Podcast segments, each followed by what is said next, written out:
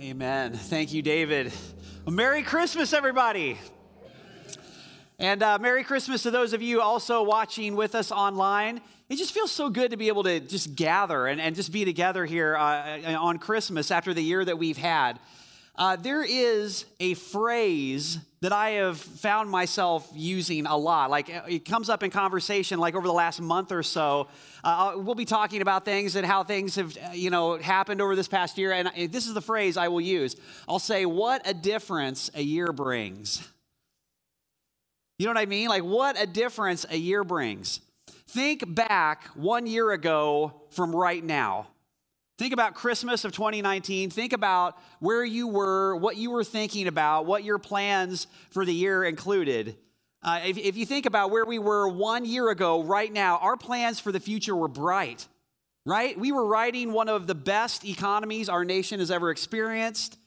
Uh, our, our plans for the future included, you know, high school graduations, summer vacation plans for many of us um, you know, uh, all kinds of things, weddings, summer weddings, all, all, these kinds of things, you know, career goals that seem very attainable. Think about this. One year ago from right now, the word COVID wasn't even in your vocabulary. Can you believe that? Like that was where if you would have met like the, the version of yourself a year ago and said the word COVID, you would have been like, what? What's that? It's amazing how much can change in just one single year. 2020 came into our lives like an uninvited guest, sitting in our living room on a Zoom call, eating all the food in the house, using up all the toilet paper, apparently, and, you know, canceling all our plans, getting into fights with our relatives about politics, and basically just speaking words of discouragement into our lives. It's been brutal. It, has been a, a rough year. And as I was thinking about tonight and how we're, you know, wrapping up this year, uh, he, here's what I want to say. For me, when I think about what's the greatest fear that I have for one year from now, if I look ahead one year from now, Christmas 2021, the, the biggest fear I have is that I will have looked at 2020 as something to just endure something to get through, something to put behind me as far as I can in the rearview mirror behind me. And my biggest fear is that I will fail to take with me the greatest lesson that 2020 has taught all of us. And so that, that's the question I want to ask you. What is the most important lesson that 2020 has taught us?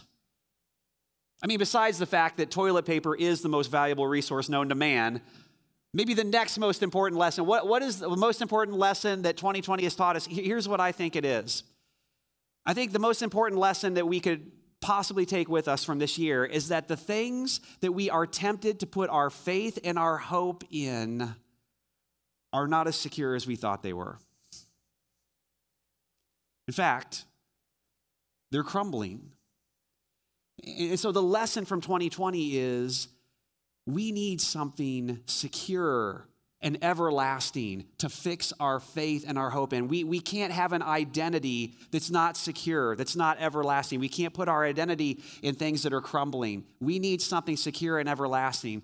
And so, 2020, if it was a story being written, 2020 had a lot of unexpected turns for all of us. And, and my prayer for tonight has been that for many of us, we, whether listening in the room or, or watching online, uh, my prayer is that 2020 has one more unexpected turn, but not in a bad way, in, in a good way. I, I think 2020 is not going to be a total loss. So there's some of you that 2020 is going to include one more unexpected turn that's going to matter for all of eternity. So here's where we're going tonight. We're going to Luke chapter 4 in Luke's gospel. And what's happened is Jesus is about 30 years old and so he's just about to begin what we call his public ministry. And up to this point in his life, he really hasn't performed many miracles. He hasn't, you know, healed people and done, done really anything. And so Jesus goes to preach his very first sermon as he's beginning his public ministry in his hometown. And, and this is how it goes. Luke 4 is where we're at, starting in verse 16 says, When he came to the village of Nazareth, his boyhood home, he went as usual to the synagogue on the Sabbath and stood up to read the scriptures. So this should be a friendly crowd. It's, it's the people that he grew up in, grew up with. The scroll of Isaiah the prophet was handed to him. He unrolled the scroll and found the place where this was written The Spirit of the Lord is upon me, for he has anointed me to bring good news to the poor. He has sent me to proclaim that captives will be released, that the blind will see, that the oppressed will be set free, and that the time of the Lord's favor has come. He rolled up the scroll, handed it back to the attendant, and sat down. All eyes in the synagogue looked at him intently. Then he began to speak to them. The scripture you've just heard has been fulfilled this very day. That, that one sentence is Jesus' first sermon that he ever preached. The scripture you've just heard has been fulfilled this very day. Some of you wish I would be that brief. This is G- Jesus' big moment. And basically, what he does is he looks at this passage of scripture in Isaiah that was written 700 years before he was born. In fact, in the month of December, we've been studying this passage of scripture, Isaiah 61, and Jesus reads this passage and he says to his hometown group of people, He says, If you want to understand why I came, if you want to understand Christmas, if you, under, if you want to understand my mission and why I'm here, we just read about it. That was about me, Jesus says. That entire scripture written 700 years ago was about what I'm what I've come to do. And so Jesus preaches this message, and what happens is uh, the people in the synagogue, his hometown folks, they have a huge reaction to this message, and it's not good. Essentially, what they do is they take Jesus out of the synagogue, they take him to a cliff, and they try to throw him off a cliff. I just like to tell you, my first sermon went better than that. they try to throw him off a cliff, thankfully, unsuccessfully. And so it begs the question why? What was it about what Jesus just said? What was it about this passage of scripture in Isaiah 61 and, and how he applied it to himself? What was it about that that made them so infuriated and made them so upset? It, it, offended them in some way. This was a beloved passage of scripture. If you were a Jewish person growing up at this time, you would have known Isaiah 61. It's this beautiful passage that talks about how the problem to solve in our world is human sin. Everywhere we look, uh, human sin has broken the world. We live in a broken and unjust society because of our human sin. And we know that in 2020, don't we? We've seen it. But, but Isaiah 61 says that God is going to restore, He's going to rebuild, He's going to come and He's going to fix what's broken, that God Himself is going to do it. It's this beautiful passage. How could you not like what, what Jesus had to say? It wasn't for the Jewish people, it wasn't that they didn't believe in God. They believed in God. As his chosen people, they believed God could restore the world. They believed he could fix the problems of human sin in our world. They believed that. But, but here, was, here was the problem they believed that God was going to do it through the things that they had put their faith and their hope in. And what were those things? Well, keeping the law, uh, keeping themselves pure as much as possible, and doing good works. Creating a, a nice resume of good works, good things that they had done that they hoped would, would help them. That was what they thought God wanted from them. That's what they thought it, it was going to take for the world to be rebuilt and restored. It never dawns on them at all that the answer could actually be Jesus. That's not what they're thinking. And they're shocked when Jesus basically says, I'm the one who's going to do that. It's me. And so, as Israelites, they would have known their own story, right? I mean, as God's people, if you go read the Old Testament, they, they understood, you know, their ancestry. They understood the generations that had come before them. It was to them that God had given the law. And they, as his people, had failed to obey it. Uh, uh, they, God had given them the promised land as the Israelites, his chosen people, and they'd failed to keep possession of it. He'd sent them the prophets, and they failed to listen to them. It was to the Israelites that God had given the temple and the priesthood and the religious system and the sacrificial system, and they had failed to know God even through those things. And so, what were they left with? By the time Jesus steps into the scene, what, what possible uh, option did they have? Their solution was we got to try harder to do better. We got to do better than our parents did. We got to do better than our grandparents and the generations that came before us. We got to show up every single day and we got to work harder. We got to try harder to be better and so we can fix ourselves. That's the, that's the solution they've come up with. That's what they were living for. That's what they were believing. We know what that's like, don't we? I mean, we're, we're not really that much different. This time of year, what we love to do is we love to make New Year's resolutions, right?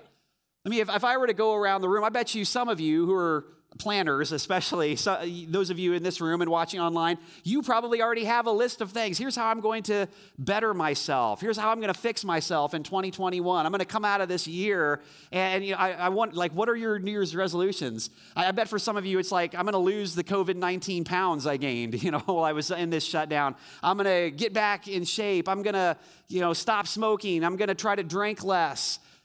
I'm going to try to fix the relationship with my brother. I'm going to try to I'm going to try to be better. I have a friend.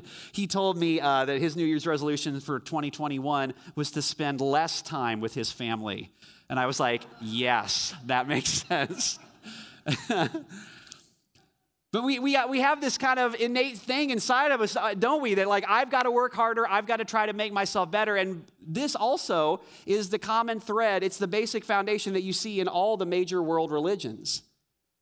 Every one of them, all the major world religions are predicated on this concept that God is out there somewhere in heaven or in the cosmos or in the universe or nirvana or whatever it is. And, and we're over here and so, for us to get to Him out there, we have to do good works.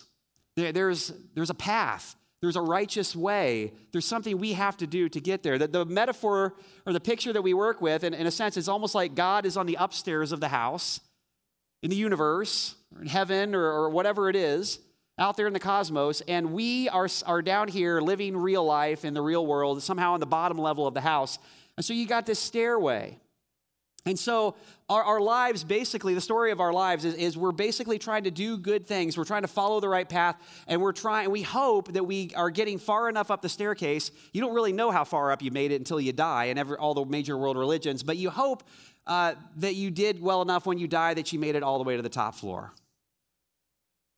And that's the way it works. That, that's the way we understand it. Uh, in the early 1960s, there was not a pandemic going on. Uh, the, the main story that captured the headlines in the early 1960s was the space race. Some of you in this room were alive then. You remember that. Uh, we were in this race with the Russians. We beat them to the moon, but the Russians actually beat us into space. And in fact, the very first person, the very first human being that ever made it into space was a guy named Yuri Gagarin. This is this is Yuri. He was a Russian cosmonaut. He was the first person, the first human being ever to make it all the way into space. And this was a big thing and made big headlines. Time magazine, all these things uh, covered this story. And there's this famous line Russian cosmonauts, many of them atheists, uh, this line that they said and was quoted again and again and again in all the major articles and magazines. And this was the line they said Yuri went into space, but he didn't find God there right? It's this momentous moment, really, in human history. Finally, a human being, we make it all the way out there to the universe, to the cosmos, out there in space. There's no God there. We truly are all alone. It's just up to us to figure it out. And C.S. Lewis was alive in the early 60s during this time. C.S. Lewis was an atheist who became a Christian and then he became a theologian who wrote many of the books and, and many like well-loved books and, and things. And C.S. Lewis wrote an article that got published that was a response to this statement. Yuri went into space and he didn't find God there. And you can go Google it, you can read the whole article if you want, but I'll summarize it for you. Basically, what what C.S. Lewis says is he says, look, God doesn't relate to human beings uh, like you know, someone living on the top floor of the house relates to someone living on the, the first level, the bottom floor of the house. That's not how God relates to us uh, at all. He said, he said, Of course, Yuri went into space and didn't find God there. That's not how God relates to us. And here's what C.S. Lewis said. It was so absolutely brilliant. He said, The way God actually relates to human beings and the, the human story is more like an author relates to a character in a play that he's written. And so, using his illustration, he says Hamlet can't really know that Shakespeare exists in the confines of the place. It's not like Hamlet can climb up in the rafters of the theater and find Shakespeare. Uh, Hamlet can't go back behind the curtain backstage and find Shakespeare back there. The, he, what, what C.S. Lewis said is the only way for Hamlet to know that Shakespeare exists is for Shakespeare to write himself into the story as a character. And his point is that's exactly what God did in the person of Jesus. He, he wrote himself into the human story as a character in our story, our broken, messed up story. In fact, that's what Jesus was saying. In Luke 4, when he opens up this passage written 700 years before, and he says, Listen, what you just read, it's about me. I've come, I've been written into your story to do that, to restore this world, to fix the problem of human sin. In, in Christianity, the way it works is your sin is too great, you're, you're too close to the problem. You're too affected by sin yourself. You can't climb up and, and and, and, you know the stairs and meet God. And so in Christianity, what happens is, the way it's distinct from any other world religion is God Himself comes down the stairwell in the person of Jesus and offers Himself as the solution. His very self uh, uh, in a sacrificial death on the cross in our place for our sins, so that He dies the death we deserve, and so that we can have the opportunity, if we choose it, to have the life that only He deserved eternal life, a life that, that never ends. And this is what Jesus did. He literally wrote himself into the story of humanity. And not just that, but I believe that tonight, Jesus wants to write himself into your story personally. His salvation isn't just something that's out there, it's something that's been done on your behalf, but he wants to know you personally. He wants to write himself into your story personally. I remember when he did that for me. The, the way Jesus wrote himself into my story uh, started when I was in middle school. So, when I was in uh, early middle school, my family moved from Indianapolis, where we lived, uh, to this small town in northern Indiana. It was right in the middle of the school year. And to be very honest, the, the reason our family moved is because my parents uh, were struggling, we're not in the best place, and so this kind of represented like a fresh start for them, a fresh start in a new town to try to maybe start afresh and, and do some things better. And so what happened is my mom is dropping me off at my middle school, middle of the school year. I'm the new kid in class, and I'm scared. I don't want to go Uh, and I'm kind of fighting her the whole way. She drops me off in my classroom. She drops my sister and my brother off already at the elementary, and she's turning to leave. She's trying to get out of the middle school, and she's things are just hard. Things are, are not in a good place, and so she's trying to make the door and get out of the parking lot before she starts crying, and she doesn't make it. She she literally just begins to break down and begins to cry before she even hits the door, and my middle school principal, Mr. Austin, is what I called him Mr. Austin just happens to see my mom and he intercepts her as she's trying to get out to the parking lot and he can see she's crying. Life is hard. Things are just not good. You know, we're in a new town. She doesn't know anybody, doesn't know where this is all headed or if this has even been the right decision or not. And so he stops and he talks to my mom. And after a couple minutes, he just says, Hey, you know, you know what? You should come to church with me and my family. Like you're new here in town. It'd be a great way for you to meet people. You don't know anybody. You should, you should come with us to church somewhere, sometime. That invitation changed my life. It literally changed the trajectory of my entire life. And the reason is because we did. We did go to church with he and his family. It wasn't the next Sunday or even the Sunday after that. I don't know how long it was, but eventually we said yes. And so I remember this day came where uh, he, Mr. Austin and his wife said, Hey, we'll meet you at the door. And so I remember our family getting dressed up. It's like, What is this? We, and we drive in the car to church. We park in the parking lot. I remember these feelings of like, What is this place? What do, what do we do and how are we supposed to act? Maybe it's some, how some of you felt even tonight coming here, or maybe some of you online if you visited. And it's this feeling of like, I don't know anybody. What am I supposed to do? And I remember Mr. Austin and his wife met us at the door, and they were so kind. They showed us around, and then they sat with us in church. And then we came back again. And so, week after week, we'd come back, and I would sit with my middle school principal in church. And we were so messed up. Man, if I, if I let myself just think back on what was going on in, in our uh, home at that time, and nobody knew. Nobody knew. Like, like we, would, we were sitting there in church every week and nobody had a clue what was really going on. But what happened is, if you fast forward one year from that moment, one year later, I had accepted Jesus. Jesus had written himself into my story. I'd gotten baptized in that church. And not only that, Jesus had written himself into my family story. And I'm here to tell you tonight, I can't even explain this. It's, it's one of those things that's so good when I think about it. It, it just it brings tears to my eyes because there is nothing that was lost during those years of my life that God has not restored and given back. There was nothing broken during those years that God has not fixed. I'm telling you, He's that good. And that's what He wants to do. It's what Jesus came to do, is to write Himself into our story. And so tonight, what I want to do is I want to give you an invitation. I want to do for you what Mr. Austin did for me. I'm going to extend you an invitation. So here it is one year from now. You think about one year from now you can be living a totally different story. But a new story in 2021 begins with letting Jesus write himself into your story tonight. It begins with allowing him to have your life.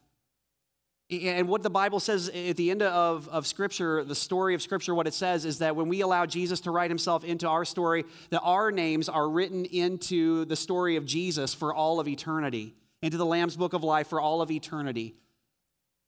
And so that's why Jesus came. That's what Christmas is about. And so, how do you do that?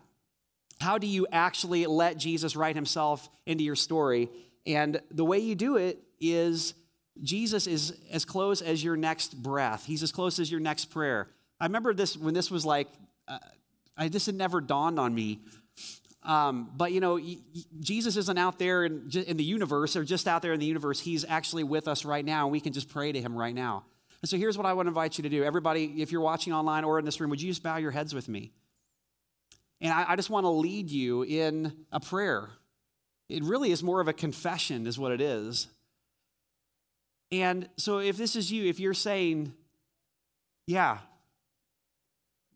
I, I can't fix myself, there's, I've tried. There's no amount of stairs that I can climb that are going to somehow get me where I need to go. And if tonight you're saying, I know it's time, I need Jesus to write himself into my story. Jesus came, he's, he's proclaimed by the angels at his birth as a savior. He came as a savior because we needed to be saved. Uh, there's nothing shameful about that. That's all of our story.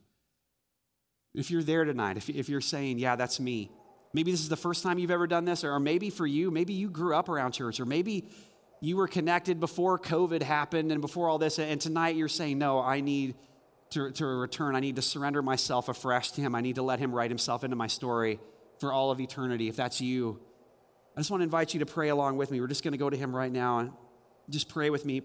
Jesus, I believe you are who you said you are. God in flesh, written into our story to rescue us. And so, Jesus, tonight I confess to you all the empty ways I've tried to climb the stairs. I confess to you all the empty ways, I, all, all the empty things I've run to instead of to you. And I ask you to save me tonight. I confess you as Lord. Would you give me a new life in you? And would you write me into your story for all of eternity? In Jesus' name, we all said, Amen. My friends, whether you're watching online or whether, whether you're in the room, if you prayed that prayer, if you meant that, if that was sincere, what we believe is that you just got saved. We believe that Jesus has written your name in the, into his story for all of eternity. And so uh, we want to do something to celebrate that tonight. And so, if you've been sitting in the room, those of you watching online, probably, there's a giant banner over here on this side of the room with the name Jesus. It says, Jesus wrote his name into my story. And so, what we want to do tonight is we want to take uh, a moment to just celebrate because we celebrate when Jesus redeems people. Because that's, that's what we all are here for. That's what he came here for. It's what Christmas is all about. And so, whether this was the first time you've ever prayed that prayer, and this was for you, this is a, brand new start, or whether it's for you, a, a representative of returning, uh, recommitting yourself and saying, Yes, I'm gonna, I'm gonna walk in this. I'm letting Jesus write his name into my story. Here's what we want you to do we want you to actually write your name into the white letters of the name of Jesus on that banner. And we want you to do that physically here in this room and we also would lo- like for you to do that if you're watching online. And so, if you're watching online, there's something that's appearing right now on the screen that'll tell you exactly how you can let us know. We're going to have somebody over here uh, actually writing, um, writing the names down that come in from online and uh, writing those names into the, the banner that, that has the name of Jesus on it. And basically, uh, just keep in mind there is kind of like a couple minute delay between what happens in here and what happens on the screen. Uh, but if you're in the room, in a moment we're going to stand and we're going to sing. And as we do that, uh, we have clean markers and we have we have a way to do this. We'd love for you to come and actually sign your name on this banner. And here's the thing: we realize we're, we're living in this sort of social distance COVID time. If you're not um, comfortable actually doing that, you can do exactly what we're asking the people online to do. You can actually uh, let us know too online by what's on the screen behind me, and we'll, we'll, write your name in there for you. So whether it's meaningful for you to come do it yourself or to, or to have us do it for you, we just invite you to do that. And here's what we want to say: um, right down from the banner, we actually have a gift for you. And here's what's important about that I want you to hear. What we believe, not only the first thing we believe is that this needs to be celebrated there's a stake in the ground. It's a no turning back moment. There's something that happens when we make a bold move. And I realize, like getting up in a room full of people, or maybe you don't know everybody, I realize that's kind of a bold move and going and writing your name on there. But something happens when we make a bold move and we put a stake in the ground. We say this is a no turning back moment. It goes from being something we did on a night in December to, to a moment that changes the trajectory of our entire lives. And some of you need that so badly in this room. Some of you need that so badly online watching right now. You need you need Jesus to change the, direct, the trajectory of your story, of your family story, and I'm telling you, He can do it. And so, um, we have a gift for you, and this gift is uh, something to commemorate this night, and it's also something to help you on your journey. Because here's what the second thing that we believe: first was this should be celebrated. The second is this is not a finish line moment. That's not what this is. When you ask Jesus to be Lord of your life, it's a starting line moment. It's the beginning of something. He wants to do immeasurably more than you could possibly ask or imagine. And I'm telling you, He's going to do it. He's going to do it. He's going, he's going to restore. He's going to move. He's going to heal. He's going to lead you. And so we, we have something we want to just give you uh, to help you kind of begin on your journey. And so, um, are you ready? Okay, let's stand up here in the room. And if you're ready, as we sing this song, I'd love for you to just come right over here. Um, if you're ready to do this in the room, if you want to let us know online, we'll be writing uh, as well online over there. But let's write our names in this banner as a way to just commemorate this moment and just symbolically say, Jesus, we've been written into your story for all of eternity because you wrote your name into our story. So let's do that. Let's sing together.